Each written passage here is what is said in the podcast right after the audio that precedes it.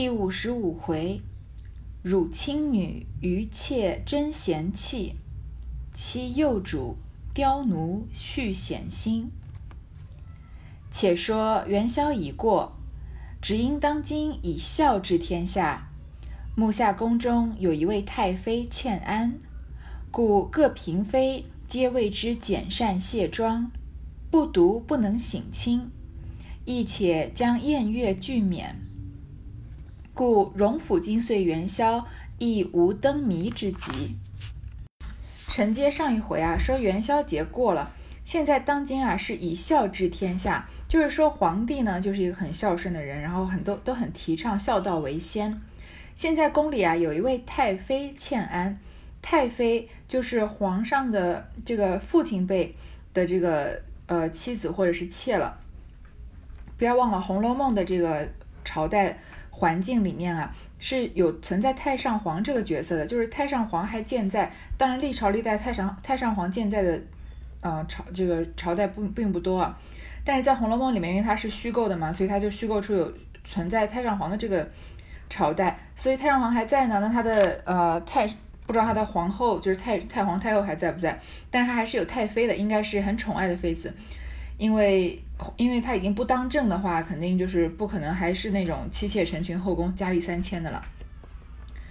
所以呢，各嫔妃啊，这个老太妃身体不好，所以这嫔妃啊都为之减膳卸妆，吃的也要稍微缩减一些，都不要带太大鱼大肉，然后装扮也不要太艳丽，因为就不是普通的得了个感冒啊这样的病了，肯定就是病的快病入膏肓了。这个后面还要再延伸出来，由于这个老太妃的死啊，引发了一系列的事件。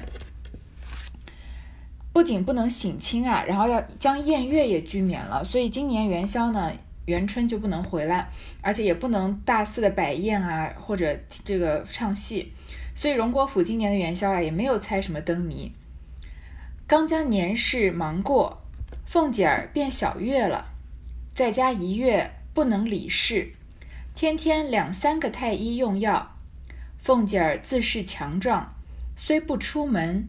然筹划计算，想起什么事来，便命平儿去回王夫人。任人见劝，他只不听。王夫人便觉失了膀臂。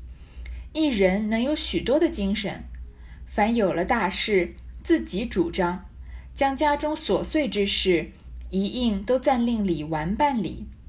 李纨是个上德不上才的，未免逞纵了下人。王夫人便命探春合同李纨裁处，只说过了一月，凤姐将息好了，人交与她。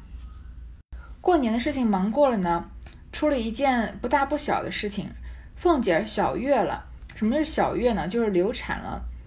所以流产其实要在家里面坐小月子，就是嗯，就就跟正常顺利的生产一样，要休息一个月的。所以凤姐这一个月都在家，不能理事。还要找这个太医用药，但是凤姐呢，她可以说是个工作狂。你看她喜欢招揽这个协理宁国府的事情，就能看得出来。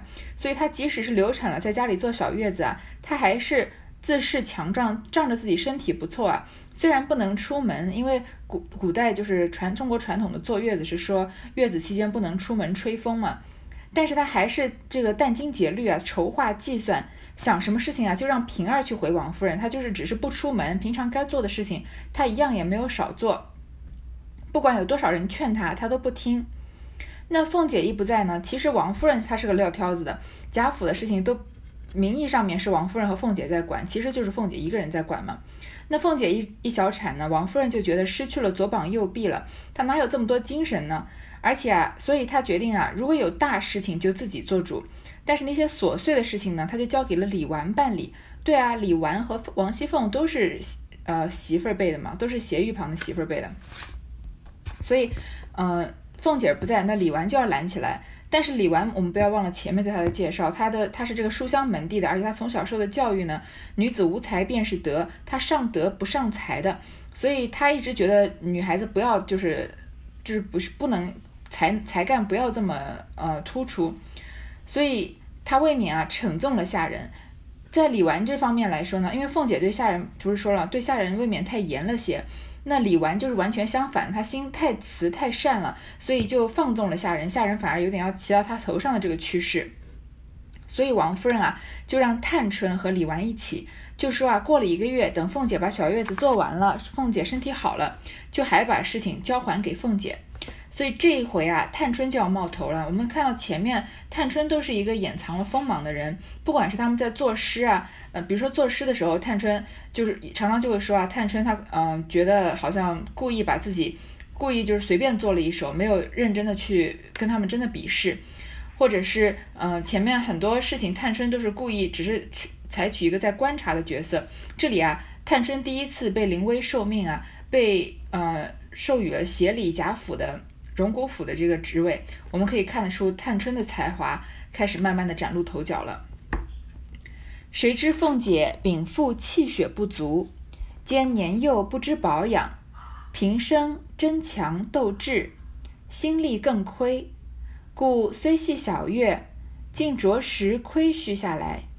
一月之后，复添了夏红之症。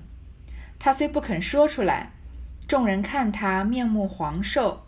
便知失于调养，王夫人只令他好生服药调养，不令他操心。他自己也怕成了大症，贻笑于人，便想偷空调养，恨不得一时复旧如常。谁知一直服药调养到八九月间，才渐渐的起复过来，夏红也渐渐止了。此是后话。凤姐啊，她天先天的气血不足，而且年幼的时候呢，不知道保养，不知道好好的保重身体，不是像我们现在的一代年轻人，很早就开始保温杯里面靠泡枸杞红枣了。凤姐就是年轻的时候不知道保养的，而且她平常啊争强斗智，所以心力更亏。中医里面是认为啊，就是所谓的阴阳调和，所有的事情都是需要要中庸一些。那如果忧思过虑啊，或者太争强好胜啊，在中医里面就会有损损耗气血，那就是对人身体不好的。这是中医可以说是中医特有的，嗯，一个说法。西医里面倒从来没有说过一个人想的太多会，呃，对身体有什么负面的影响。所以凤姐这次啊，虽然是呃流产，本来是应该坐一个小月子就好了，但她却着实亏虚了下来，把身体都弄这个空了。一个月之后啊，还添了夏红之症，就是嗯，女孩子就是来月经的时候会出血，但是凤姐是没有没有来月经，却却还是这个下体出血了，所以就是可能这个病有可能可大可小了。但是凤姐她多要强啊，她第一方面她不想让别人看得出来她生病，因为她就是一直要处于一个强势地位的人；另一方面呢，她不想把这个权力放手，因为她怕别人知道她生病了，就把这个她管家的权利给别人了。他就即使不说啊，别人看他，因为外面藏不住嘛，他的面目黄瘦，就知道他失于调养了。那王夫人呢，就叫他好好的服药，好好的养病，不能再让他操心了。所以，凤姐在做小月子的时候，还是在嗯管着贾府的。但是从她添了这个夏红之症以后呢，王夫人就不让她操心了。那凤姐一开始是不当回事嘛，仗着自己身体好，但是她看到她自己有夏红之症的时候，她也重视起来了，她也怕生成大病，贻笑于人，被别人呃这个笑过，被别人笑话。你看凤姐其实活得也很辛苦的，她是一个活在别人眼光里面的人，即使生病也不想着好好保重自己身体，是为了自己的健康好，而是怕是呃变成了大病啊，贻笑于人，所以她她活得也是很累的，所以她就想要偷空调养。恨不得一时就复旧如常，他恨不得表面上立刻就像平常一样在管家，然后偷偷的有空的时候好好养一养。谁知道呢？他这一次啊，偏偏天公不作美，一直调养到八九月间才渐渐起复过来。我们看这个时候是元宵刚过，所以才二月初的时候，所以他调养了六七个月才好。那曹雪芹说啊，夏呃那个是起复以后呢，夏红也渐渐的就止了。就下体出血的情况就没有了，但是这已经过了六七个月嘛，所以这个时候说这是后话，所以他要回头再来写啊。凤姐刚生病的这六七个月之间发生的一些事情，因为王熙凤没有在管家，这个家没有主心骨，所以这个家有一些乱乱乱了套。当然，虽然探春和李探春和李纨后面探春管的不错，但是又发生了一连接的其他的事情，所以贾府的这个乱象啊就开始渐渐的有点压不住了。我们说纸包不住火嘛，这个。事情一旦已经到了一个不可收拾的地步，表面上一开始还能粉饰太平，后来啊，就怎么藏怎么演也演不住了，那些矛盾啊和一些丑陋的事情啊，全部都被揭发出来了。如今且说木金王夫人见他如此，探春与李纨再难谢事，园中人多，又恐失于照管，因又特请了宝钗来，托他各处小心。老婆子们不中用，得空吃酒斗牌，白日里睡觉，夜里斗牌，我都知道的。凤丫头在外头，他们还有个惧怕。如今他们又该取变了，好孩子，你还是个妥当人。你兄弟妹妹们又小，我又没功夫，你替我辛苦两天，照看照看。凡有想不到的事，你来告诉我，别等老太太问出来，我没话回。那些人不好了，你只管说，他们不听，你来回我，别弄出大事来才好。宝钗听说，只得答应了。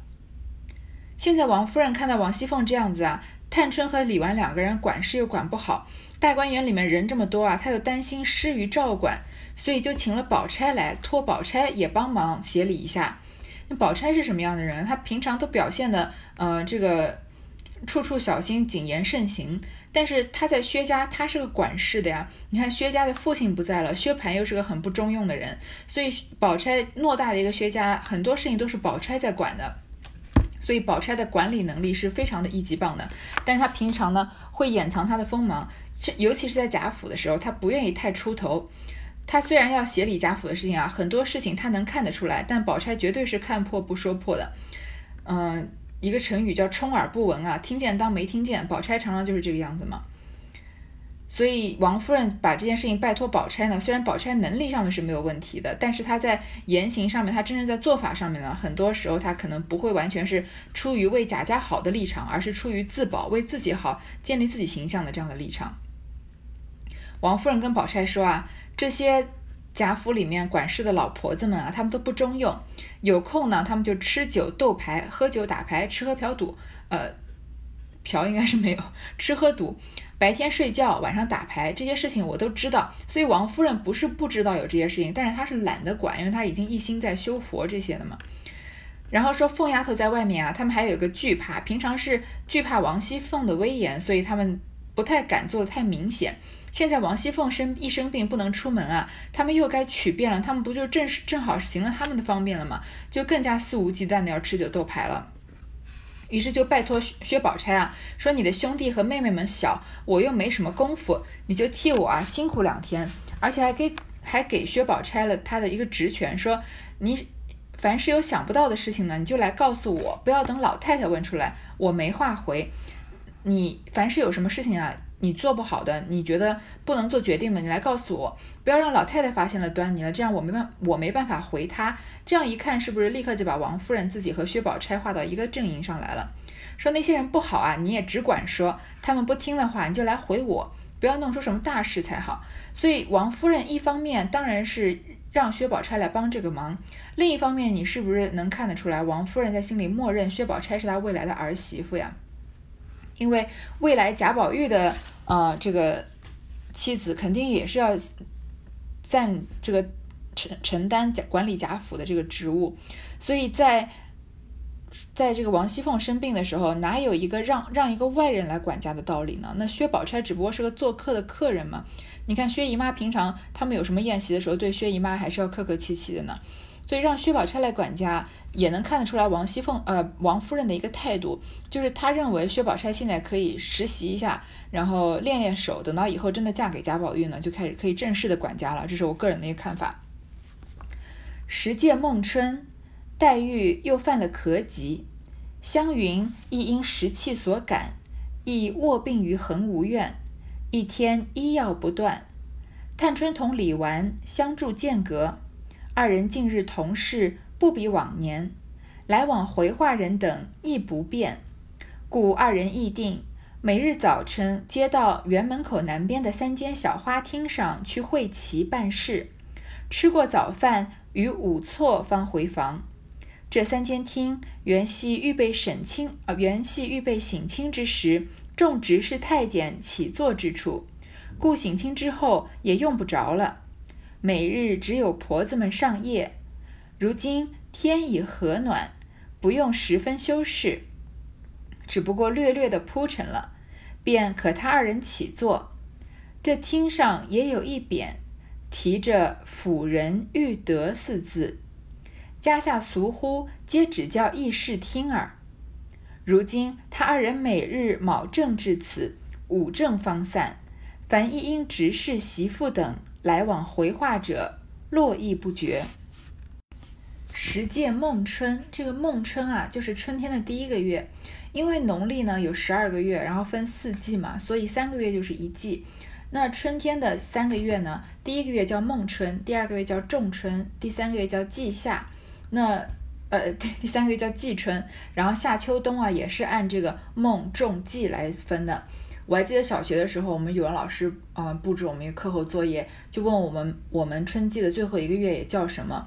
那个时候，因为我小学的时候电脑还不是很普及，没有办法上网搜索，所以我就在作业上写了阳春，因为我就记得阳春三月嘛，记不得其他的。这个不知道其他的关于春天的解读，其实那个时候没有看过《红楼梦》，如果看过的话，就会知道孟春、仲春、季春这样的分别。因为春天的第一个月啊，春天很容易发病啊，那些过敏啊什么都容易在春天的发。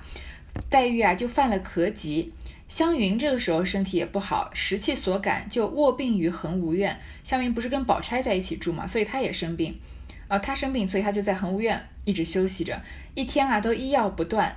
那探春和李纨呢相住间隔，因为李纨住在稻香村嘛，都蛮远的。两个人啊，最近因为要一起办事，要一起要协理，呃，荣国府，所以跟往年不一样，来往回话人等亦不变。你说他们两个人是一同办事情的，所以一个人有事情是要是不是要向两边禀报，两边做决定，丫鬟之间是不是要在两个地方跑来跑去？所以这样也不方便，所以两个人就决定啊，每天早上到园门口南边的三间小花厅上去会齐办事。两个人一起找个办公室，在花厅，花厅前面说过，就是有点像客厅这样子。然后那个地方吃完，在那边吃完早饭呢，等到快中午的时候再回去。这三间花厅啊，本来是在省亲的时候让执事太监起坐的，招待这些，因为元因为元春是宫里的人嘛，所以他出行一定是有宫里的太监陪伴的，因为他们要那个三间花厅啊，是就留着给招待这些太监们起坐的，所以省亲之后呢，也就用不着了，只有婆子们上夜夜里面的时候照看一下，不会起火啊什么的。现在天气已经暖了呢，也就不用太修饰，不用把它做的嗯重新精装修一下，对吧？就略略的铺陈了一下，他们两个人就在这个三间花厅里面做事了。这个厅上呢也有一个匾，匾上写着“辅仁育德”四个字。辅仁就是传播仁义，育德就是育就是言字旁，嗯旁边右边是个愉快的愉的半边，就是讲解的意思，就是传播仁义，讲解德行。台湾有一个辅仁大学，不知道是不是出自“辅仁”两个字，是不是出自这里？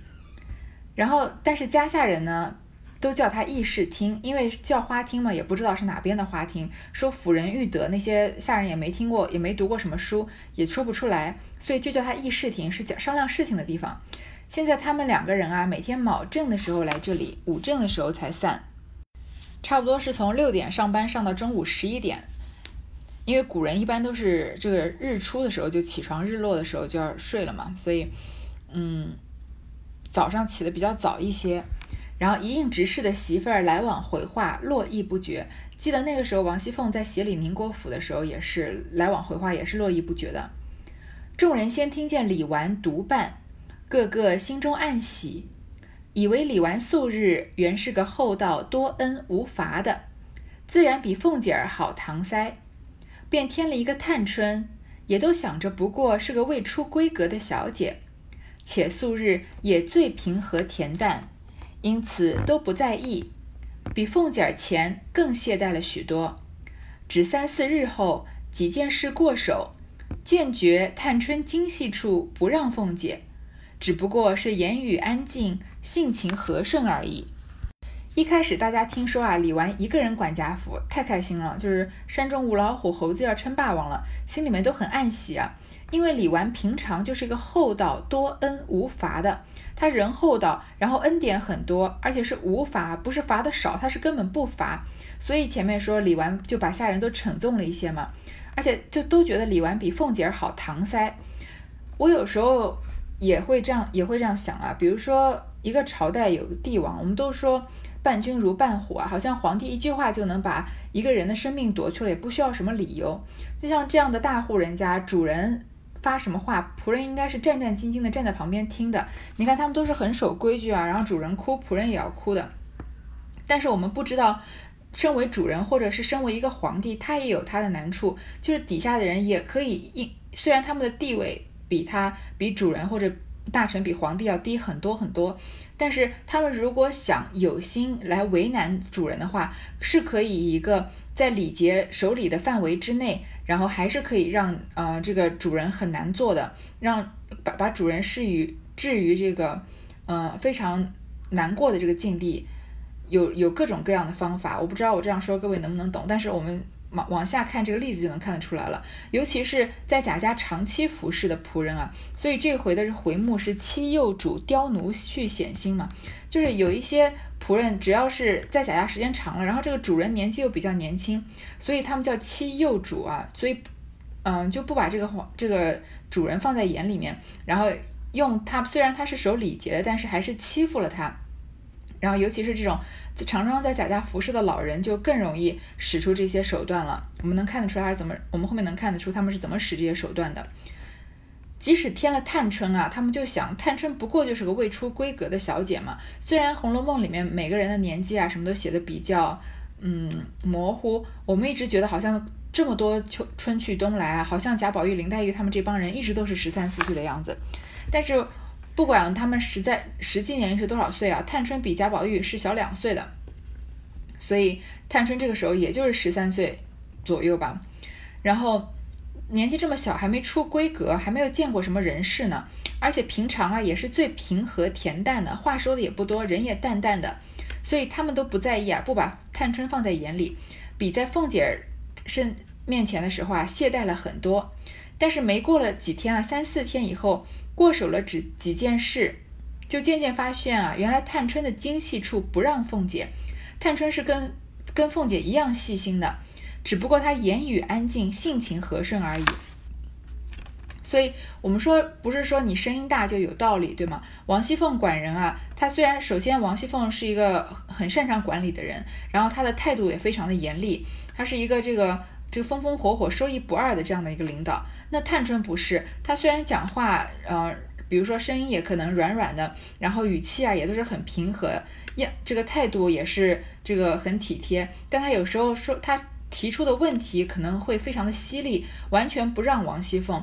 所以，我认识我知道的有一些领导，就是在管理层的人，并不是说他们身位子位高权重就一定是看是你想象中那种电视里面演的那种女强人，嗯。虽然我很少看电视剧，但是有时候看到一些片段什么的，嗯，在尤其是国产电视剧，不知道对女强人有什么样的误解，常常就是一个女就是女演员吧，其实也就是三十多岁，做到一个不可思议高的位置，比如说 CEO 那种等级的这个高位，然后坐在会议桌，别人讲话他都不屑一顾，然后就是眼睛一斜，然后别人噼里啪啦讲完一通，然后他嘴角。微微上翘，就是等于是说你讲的那些都是狗屁，然后就开始，嗯，说他真正的这个理论，然后一下子就把一个公司怎么样力挽狂澜、扭扭转乾坤了。但是其实，在我的生活中，这样等级、这样子的管理人员，我是从来没有见到过的。我见到的大多数的女性管理人员分成两类，一类就是很像王熙凤这个样子的，就是嗯，平常比较不苟言笑，然后。但是说出来的话，你都不得不叹服那样子，所以，嗯，他的可能，他的下属啊什么的都会比较惧怕他，比较怕他，怕他被他揪出什么错处，因为他说出的东西啊，你根本就没办法反驳，因为都是事实。然后他自己做事呢，你也真的很难挑出一点错误来。还有一种就是像现在说的探春这个样子，就是说话声音很温柔的，然后就是表面看上去什么，就是一切都是就是非常。嗯，很非常的女性化，其实如春天般温暖这样的女性，但是她指出问题的时候，她并不需要严厉的用什么冰冷的语气跟你说，但她指出的问题啊，都是一针见血，让你也不得不佩服她。所以各种各样的管理人员都有。我说女性的管理人员啊，但是我还真的没见过，就是电视剧上常演的那些，嗯，就是感觉自己很了不起，然后嗯。就是把不把别人的意见放在眼里的人，我所遇见过的女性的管理人员都是会非常认真的倾听，不管只要她今天跟你处在一个空间里面，然后你在说话，她都会很认真的在听，然后不管你说的对不对，她一定会让你说完，不会把你的话打断，然后即使她是给你提出一些改进的意见，或者是你说的确实完全都是狗屁不通，她也不会让你觉得有一种就是无地自容的感觉，她会嗯。很清楚的说明哪些地方不对，哪些地方对，这样子。所以我认为反而是曹雪芹更加理解当今的这个管理层、管理层这种女性的管理人员了。嗯，我认为现在的大多数电视的编剧啊，可能可以应该是去应该去职场稍微体验一下生活这样子。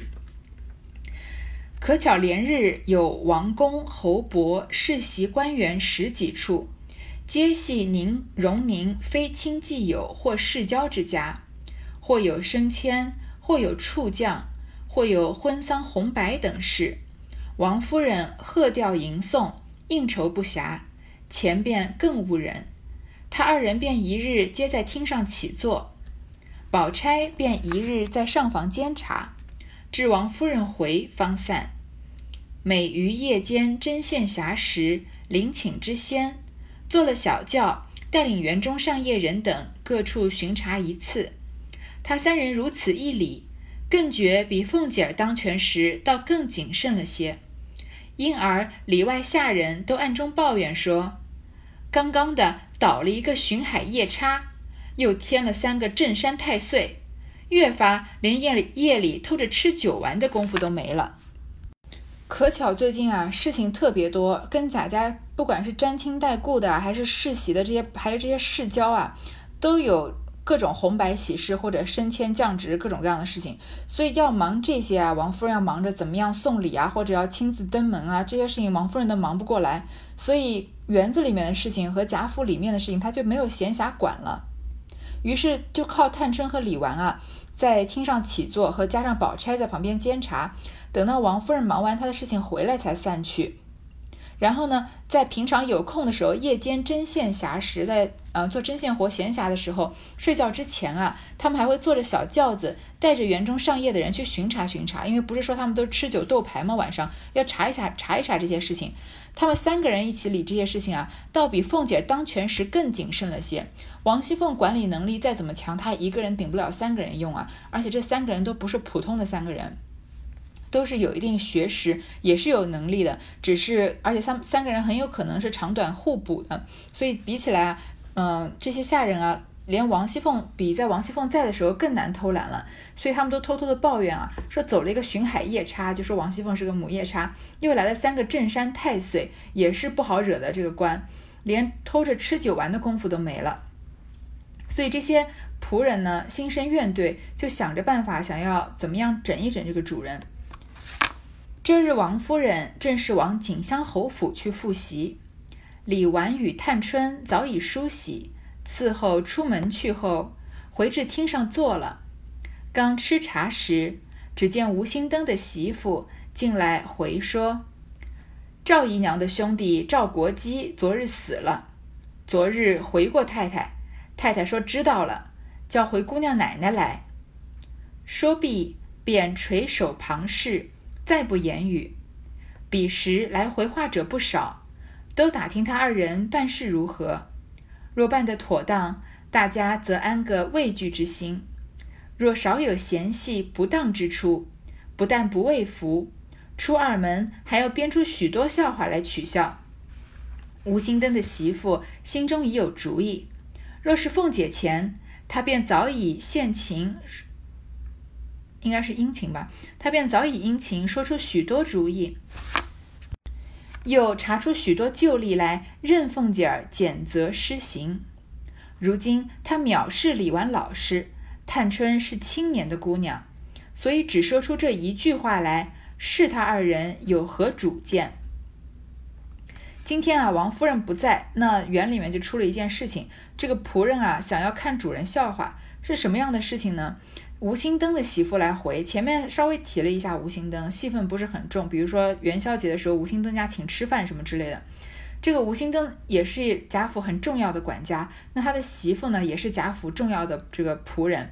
他来回啊，说赵姨娘的兄弟赵国基昨天死了。赵姨娘是谁啊？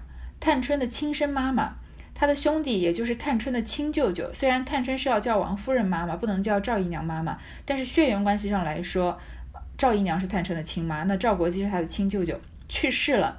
所以昨天回过太太啊，太太说知道了。叫来回姑娘奶奶来，哎，这话说的奇怪啊。好，他死了，然后回过太太，太太说好，叫我回你们。然后呢，就垂手旁视，再不言语。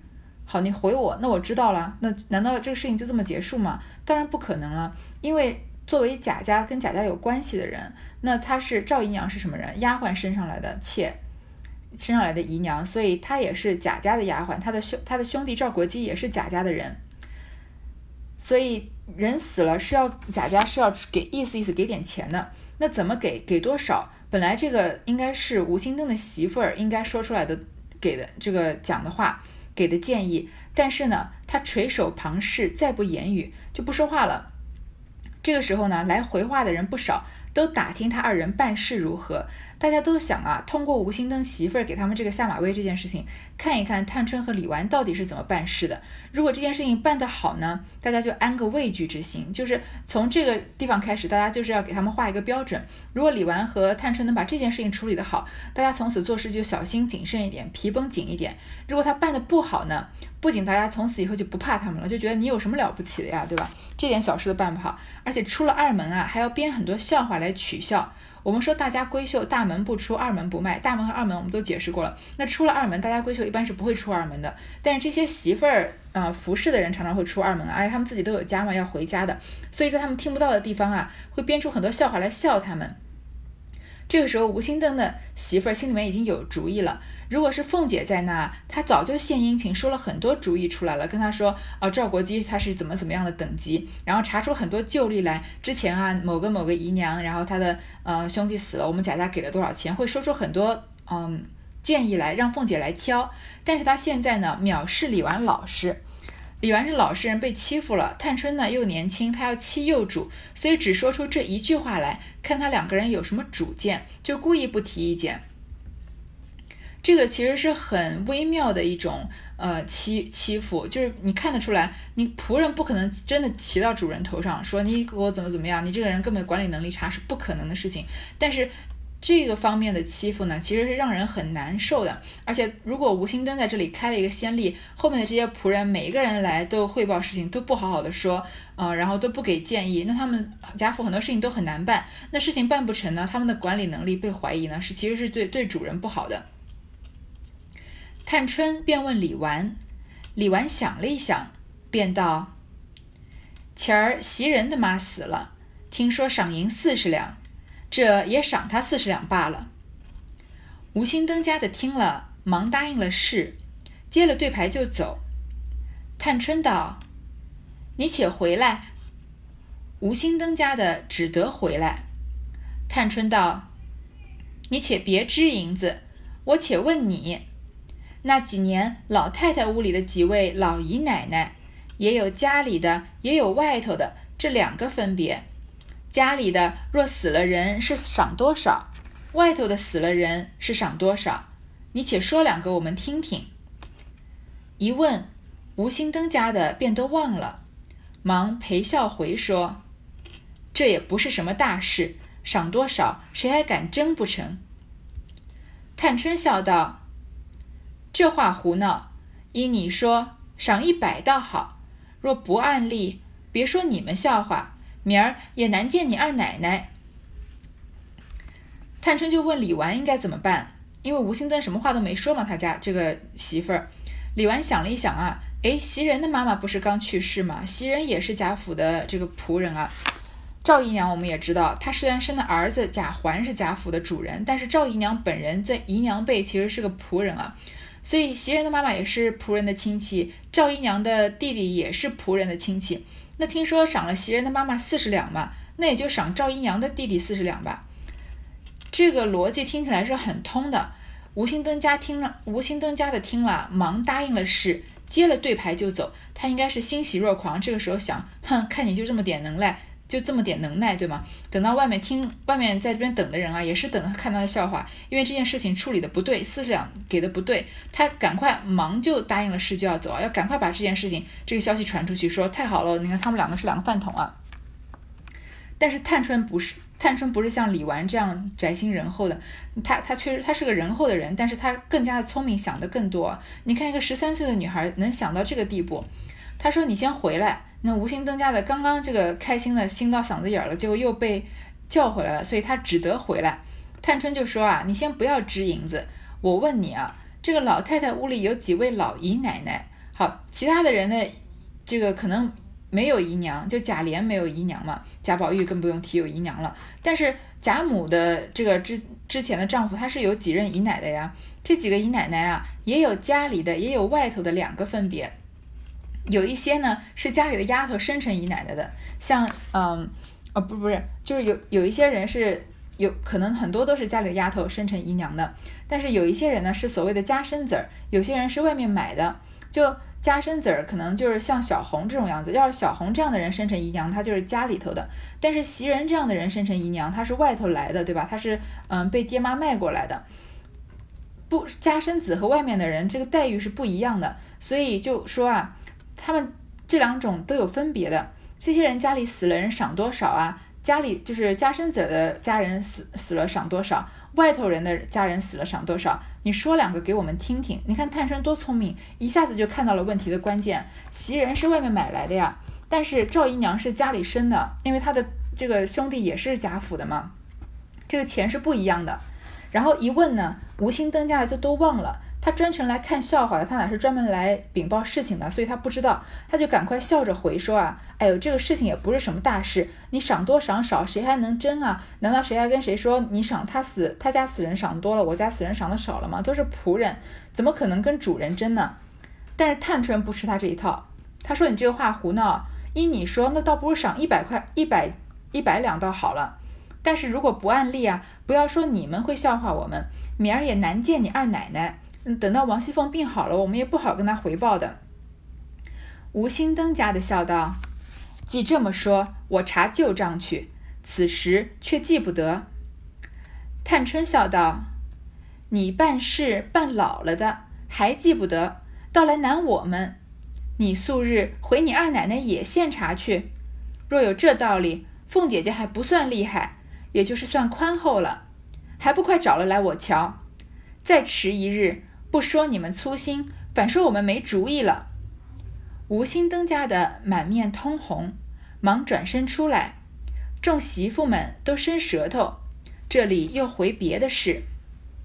吴心登听探春要较这个真儿了，就说：“你这么说啊，那我就去查旧账，我这会儿记不得。”探春就笑着把这个事情的本质揭露了，说：“你办事办老的，你又不是新来的，你是家里的老人，这种事情你记不得，还来为难我们。”这种事情你不是应该先查好有几个例子，然后跟我说，呃，赵姨娘的兄弟赵国基死了，应该给多少钱？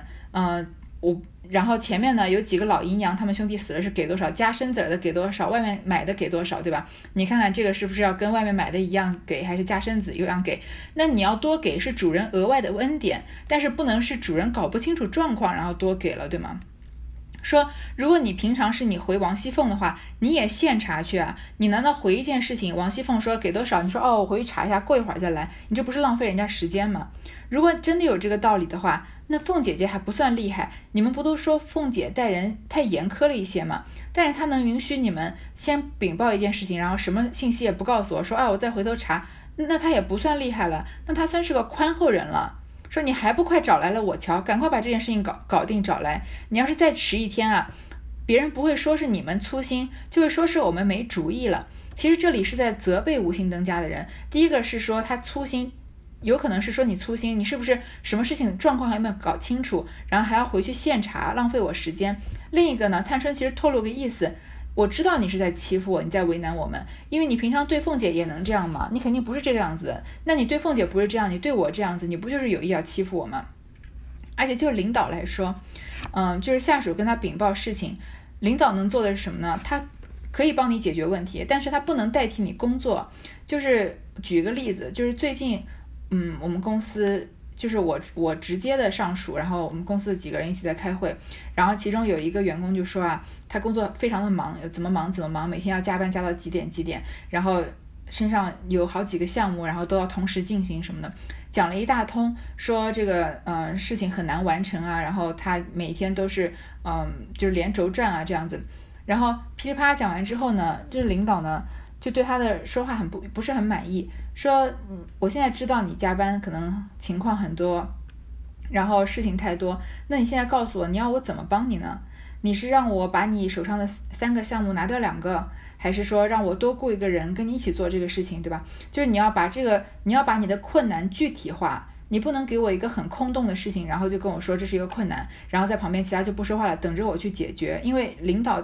领导是做决定的，他不是来嗯帮你执行的，执行的是这个下属，像我们这种这种小喽啰这层的人是执行事情的，他们只是做一些宏观的决定，或者是你有什么困难，他帮你解决这个困难。比如说你的项目资金不够，他帮你申请更多的资金，你但是你要跟他说清楚为什么你需要。这个多余的资金，多余资金用来做什么事情？是不是因为这个合作方，然后他嗯时间超时了，什么什么这样，要把理由写讲得很充分，然后你要多少钱，把这件事情整个的报告交给你的老板，然后你的老板会帮你嗯争取这个钱，但是你不能跟他说，我每天都好忙。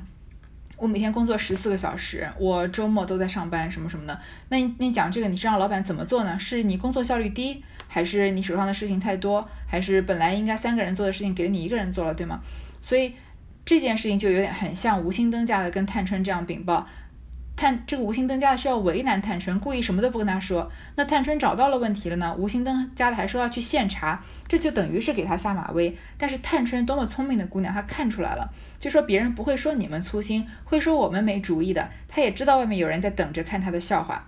无心登家的呀，就满面通红，就被探春，因为他这个心思被探春拆穿了嘛，等于这个老脸都不要了，对吧？就赶快转身出来。众媳妇儿们呢都伸舌头，大家本来是想看着探春和李纨难堪的，结果探春没有让大家看到这个笑话，反而把这件事情，嗯，就毫不留情的戳破了。所以大家都伸舌头，以后啊做事皮要绷紧一点了。